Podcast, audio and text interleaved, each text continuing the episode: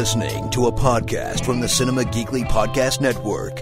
We're the geeks you deserve and the ones you need right now.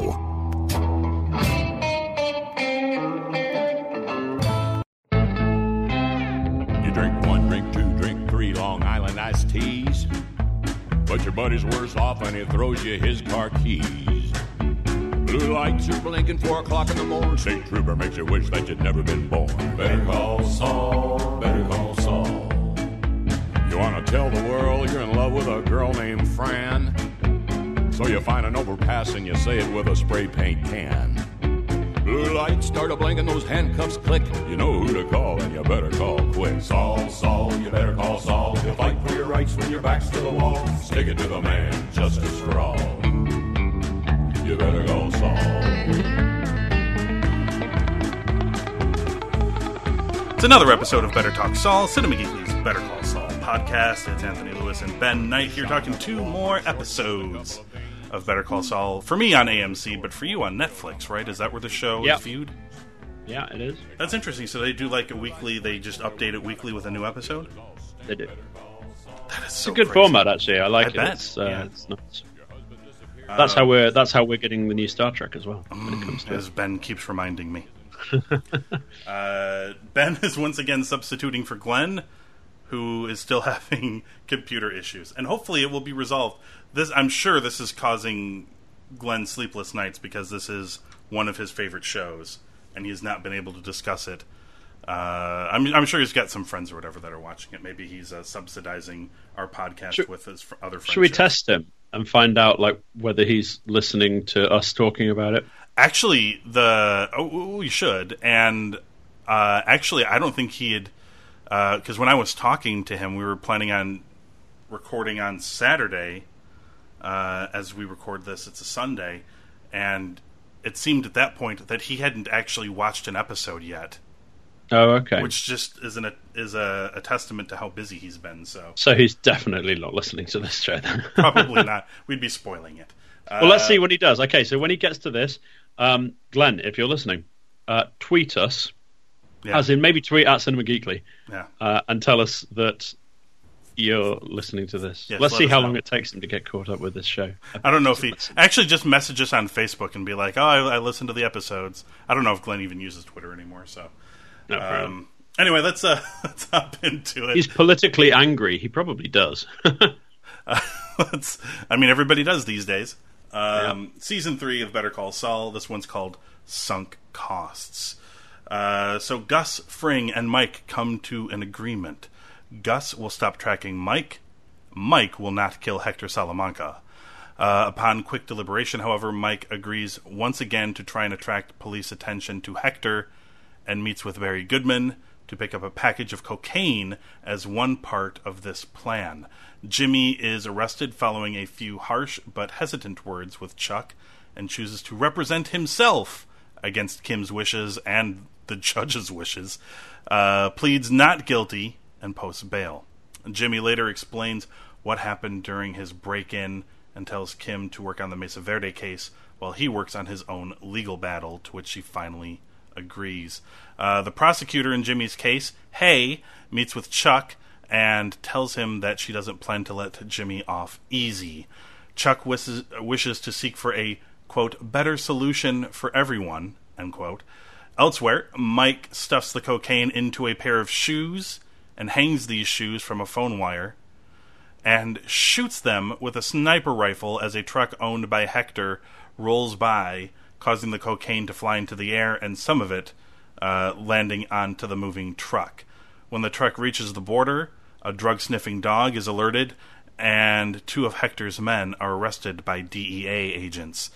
Jimmy talks to Kim outside of Wexler McGill and informs her that he can avoid jail time but will have to confess to his felony break in and submit his confession to the New Mexico Bar Association, which will likely result in disbarment. Kim convinces Jimmy to let her help him fight Chuck's plot. Uh, so, thoughts on sunk costs. So, this is like the follow up to the big uh, cliffhanger we got last week where Jimmy Yeah. was busted on this break in deal. Um, I really enjoyed this episode because the sometimes um, sometimes the show can feel like it's trying to do the incoherent thing a little bit too much, and you, you find yourself going, "Oh, for God's sake, just tell us what you're doing." Mm. Um, and it can be a little bit irritating. This episode, I thought, I got the measure perfectly. So um, each of the, the, the threads of this plot were um, were clear and coherent, but also they were they, they were solid. They were entertaining. Yeah. So the, um, the the setup, the the the the, the way in which um, Mike uh, deals with the uh, disrupting the supply route with the shoes mm. uh, is is really quite smooth. Uh, the, the, various shots to make him think it's um, somebody hunting. And, uh, yeah. yeah, yeah, is yeah, it's a nice touch, uh, and it was you know it was well done.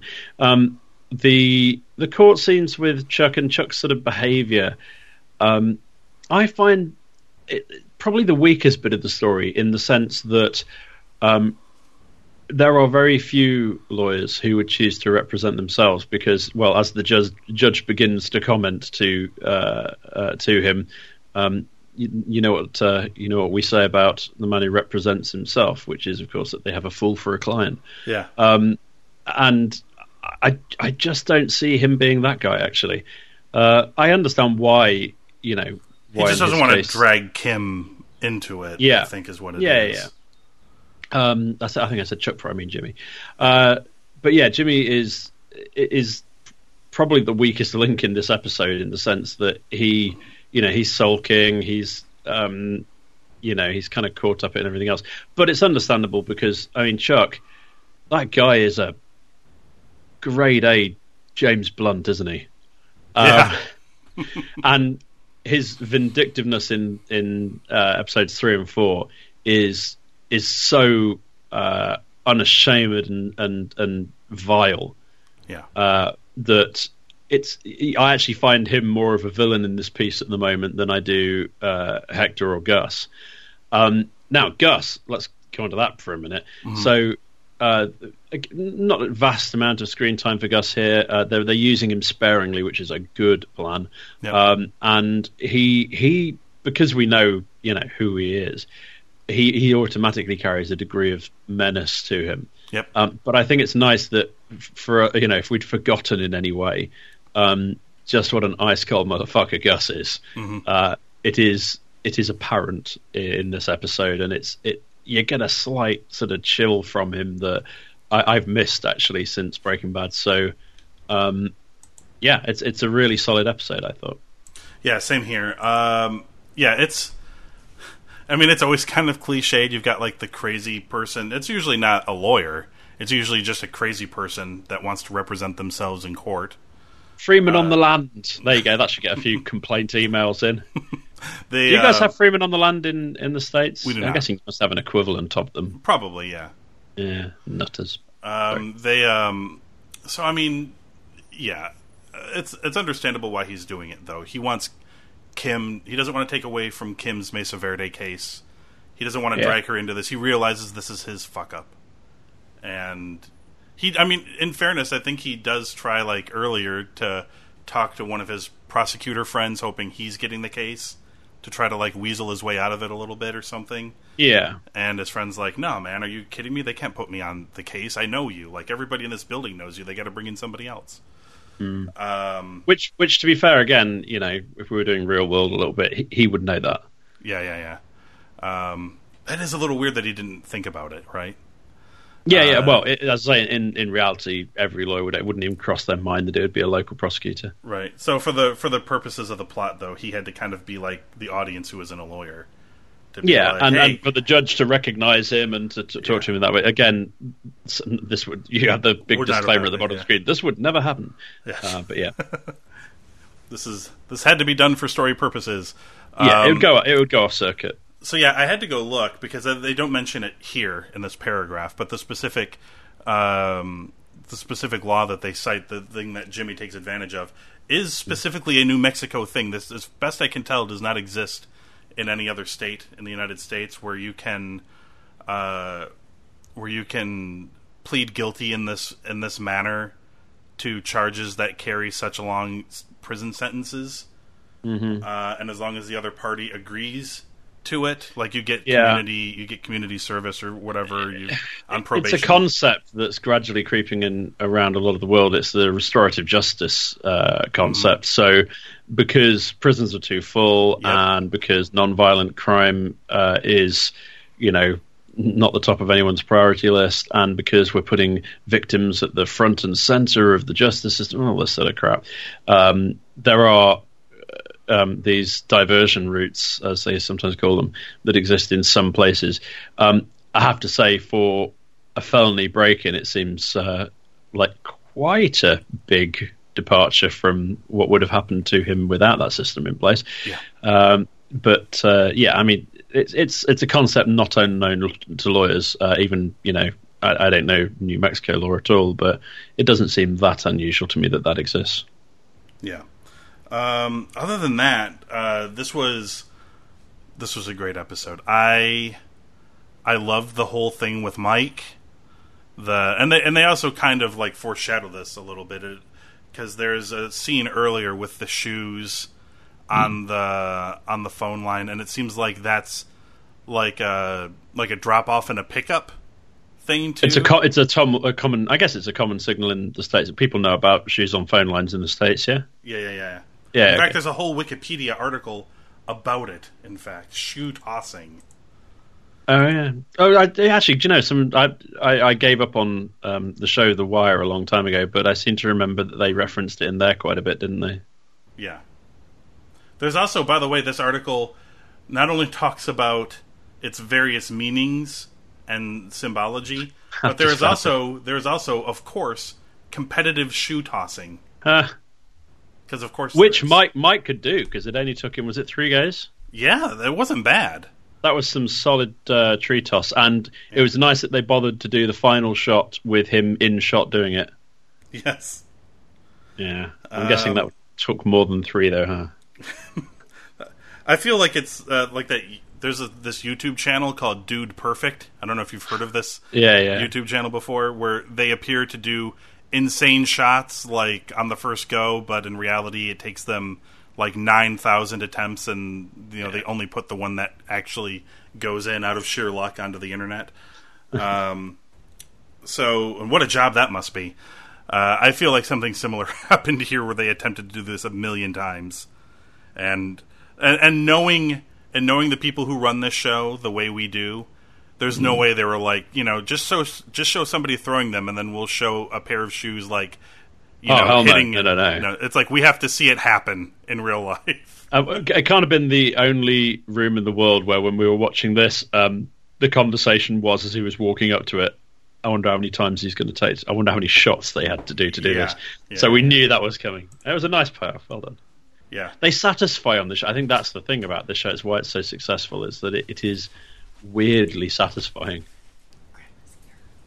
um, the um, That was an uncomfortable silence. it was it was an uncomfortable silence. There was a knock upon my door. All right, Um, that'll get edited out, or maybe it won't. Um, leave it in. Let's have hey. production quality. Yeah, go on. Hey, why not? Um, I actually don't have anything else to add. Uh, it was we. Uh, I really enjoyed. I really enjoyed the Mike scene. Um, this was just. I mean, I feel like a broken record saying how good this show is. Um, the next episode I thought was immensely better than this one. Uh, this was a very solid episode, though. Uh, I gave it a four and a half, and uh, I don't know how you feel. How do you feel about this week's episode? Uh, yeah, I mean, I, I probably guess slightly lower than that. Things we're now doing in quarters, I think, on these shows. I'll say four and a quarter for this. Okay. All right. Um, I'm gonna. Uh, okay, so season three, episode four. This one is called Sabrosito. There's a lot of Breaking Bad, like super minor character uh, appearances in this. It's all like at the beginning scene, but um, these are these are characters that all appeared in at least one or two episodes of Breaking Bad. I think all at this location too. I think this is the location callback from Breaking Bad as well. Yeah, Don Don is, yeah. Eladio's estate. Uh, so we start with Hector Salamanca delivering his tribute, and by tribute we mean loads of money to Don Eladio. Not, not just the money, though, huh? no, um, it's also the way the money is delivered as well. Um, it's not impressive. It's not an impressive uh, form of currency delivery, I suppose. He's humiliated, is Hector, when Gus sends a significantly larger tribute via Juan Bolsa, earning Don Eladio's favor. Uh, fa- favor? That's not a word. Favor and ridicule towards Hector. Uh, Hector eventually confronts Gus at Los Pollos Hermanos and attempts to threaten him into using his trucks, uh, that would be Gus's, to move Hector's drugs. Uh, now that the police have closed off his main smuggling route, that would be thanks to Mike. Uh, Gus sends payment to Mike for his services, but Mike refuses to accept it.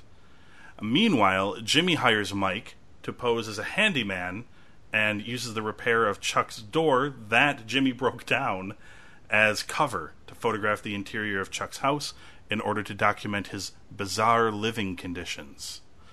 Mike returns to his day job where Gus arrives to meet him. Gus probes Mike as to why he didn't accept his money. He lets Mike know that he's interested in hiring him and reveals that he stopped Mike from killing Hector because, quote, a bullet to the head would have been far too humane. And considering how Hector ultimately dies, Mm-hmm. way less humane than a bullet to the head. Mind you, Uh, considering how Gus dies too. as well, yes. Um, and this really adds some. Oh, we'll talk about it. Uh, Jimmy, Kim, Hamlin, Chuck, and uh, ADA Hay meet in order to finalize Jimmy's confession, with Jimmy agreeing to have his confession reviewed by the New Mexico Bar Association. After the meeting, Kim confronts Chuck, telling him that she suspects he has a copy of the tape. Chuck confirms her suspicions and states that he plans to submit the tape as evidence in Jimmy's disciplinary hearing. Kim then replays the or relays the information to Jimmy, revealing that having Chuck admit the existence of a second tape was all according to their plan. The plot thickens. Uh, what did you think of Sabrosito? This was good. Uh, this was as close as they get to a comedy episode as well. Also, Um, yes. they uh, it's weird to see uh, a sort of Mexico slash New Mexico farce. Uh, and there were definite elements of that here. So you had the comedy in the, the otherwise tense scene at uh, Don Eladio's um, estate with the uh, the little ice cream uh, shop logo doll version of him um, as a little fuck Mexican guy, and the you know as opposed to the acquisition of uh, uh, Los Pollos. Um, so there was all that sort of kind of Route One comedy, which was was still good. Yeah. Um, but then I think that by far and away the best is uh, Mike, uh, his handyman routine in the house uh, with, with Chuck's door. So drill. yeah, so capitalizing on uh, the uh, electrophobia. Uh, it, it, ju- just a cracking, cracking scene, uh, So and good, yeah. some of it was played purely for the farce as well, which was which was beautiful to see. Yes. Um, and it also does suggest to me that um, M- Mike, in particular, uh, as a character, they ought to trust him with a little bit more comedy. Um, I know we have to keep his dry, Yeah. uh, sort of fear to him, but a little bit more comedy from him would Yeah. not would not hurt. I mean, he still um, did this, and it was still pretty damn dry. But Oh, that yeah. was, that was the the charm in all of it. Absolutely. Um, it was so good. he is. I mean, he's the straightest of straight men for for a Yeah. farce scene, isn't he? And he was excellent for that. Yeah. Um, the again, you know, Gus at his at his sort of chilling best a little bit as well. Watch that dude's face with the the line about a bullet to the head would have been far too humane. Mm-hmm. Um, there is no doubt when you see his face that he means that shit. Yes, he Um, does. uh, which was great to see. Even to the point where actually, I don't know if looking at Mike's face, it seemed to me that Mike was a little taken aback by how much Gus meant that as well. I think Mm-hmm. um, he's normally got a great poker face, but it looked like there was a sort of deliberate, Oh, yeah. slight look of shock on his face about there was some emotion behind that. Oh yeah, I think Um, that I think that plays into the scene after because there's obviously the scene where Hector comes in and basically takes over his restaurant. Yes. Uh, while uh, Gus is hilariously at a like a police fundraiser event or whatever, and they're like, "Oh, great, Gus is so great." His staff meeting as well. Yes. the staff meeting was brilliant. So, uh, they, was yeah, so his staff are uh, sort of held hostage a little bit by um, uh, Hector's Hector, yeah. lackeys. And so this is kind of like the back to work me- meeting that Gus holds for them. Yeah. Um, in which, you know, he's talking about promising counselling and everything else. It's, uh, he, is just a, he is an excellent, overtime. excellent character. Yeah, it's going to pay them overtime for the hours Yeah. that they missed. Um, but I love so, so. But he has to like he has to tell them the story, right? About um, you know, because they're like, I guess you're I wondering why those men were in here holding you hostage. Uh, and he has to explain to them now. I wonder if the intent is he is telling them a bullshit story, or if he is only telling them. I get I got the sense that he is telling them a half bullshit story. Like yes, he's not that's going in exactly what I thought. he's not going into detail, but he is by and large telling them the truth. And I think this plays into like this backstory. I love that we get so much of the backstory between Gus and Hector. Like it when I when I eventually when I, eventually when I go back to re-watch the Breaking Bad stuff, uh, that the the episode with th- those episodes where they were together, they're going to mean so much more because of this back narrative and stuff. It's just adding so much like rich history to these characters that obviously were heavily implied in Breaking Yeah. Bad, but now you kind of get to see where a lot of it is coming from. But this this is how you write a story arc, isn't it? I mean, It is. it's a masterclass in it. Um, so yeah, so that was that was pretty damn awesome. Uh, we all knew that um, Assistant District Attorney Hay was going to be in uh, Chuck's pocket, and that I mean the the fact that they can extract the cringe out of the viewer during that meeting. Um, I mean, you really do squirm with it, and oh, it's just so uncomfortable. Um, and when when there are things like this, how how detailed were they when it came to? Because one of the things that really stuck out to me was I really enjoyed the scene where like Chuck is like they really are like they're really like taking to task over words. Like yeah. You know, I really feel Well- like they should use the word destroy. Let, let me tell you, they can be. Um, so probably the most obvious equivalent in day-to-day practice, uh, certainly here, and you, you have an equivalent uh, equivalent system in the US, is we have something called a basis of plea. So that's when you enter a guilty plea to an offence. You say, yes, I did assault this person, for example, uh, but not in the way the Crown says or the way the, the, the complainant says. I did it in this way, and you you advance a written account, a different uh, which is- narrative. yeah, Yeah, exactly. um, and yeah, those those can sometimes really come down to you know uh, getting a thesaurus out and uh, just make sure we're pressure. The prosecution are always trying to secure one you know a narrative that means that they haven't got the complicated matter of having to in any way question um, or uh, contradict part of the account of the complainant or whatever else. So yeah, the, the, you know it's it's not that unusual, but the the thing is the the degree of malice involved, and because here we don't, you know, that isn't something that's worked out worked out around a table with defendant and um, complainant present. That's done between the lawyers acting on instruction, um, or you know, Yeah, n- negotiating and then going back and obtaining instruction. You see, so uh, yeah, so be- because of this particular setup and because of how um, how we're we're supposed to be getting the subtext of uh, Hay being somewhat um, somewhat in Chuck's pocket in the sense that they obviously go back away and so on.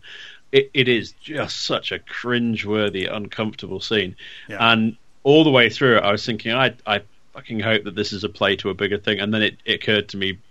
I think probably exactly as the exposition was being set out in front of us, I I started to twig the point about why they were doing it this way and why the tape was going to then come back about whether there's a copy of it and so on. And so yeah, they uh, I, I won't spoil for those who for whom the penny hasn't dropped as to why that's part of the plan. I won't spoil it for them, but um, I, I'm guessing most people will have figured it out by now.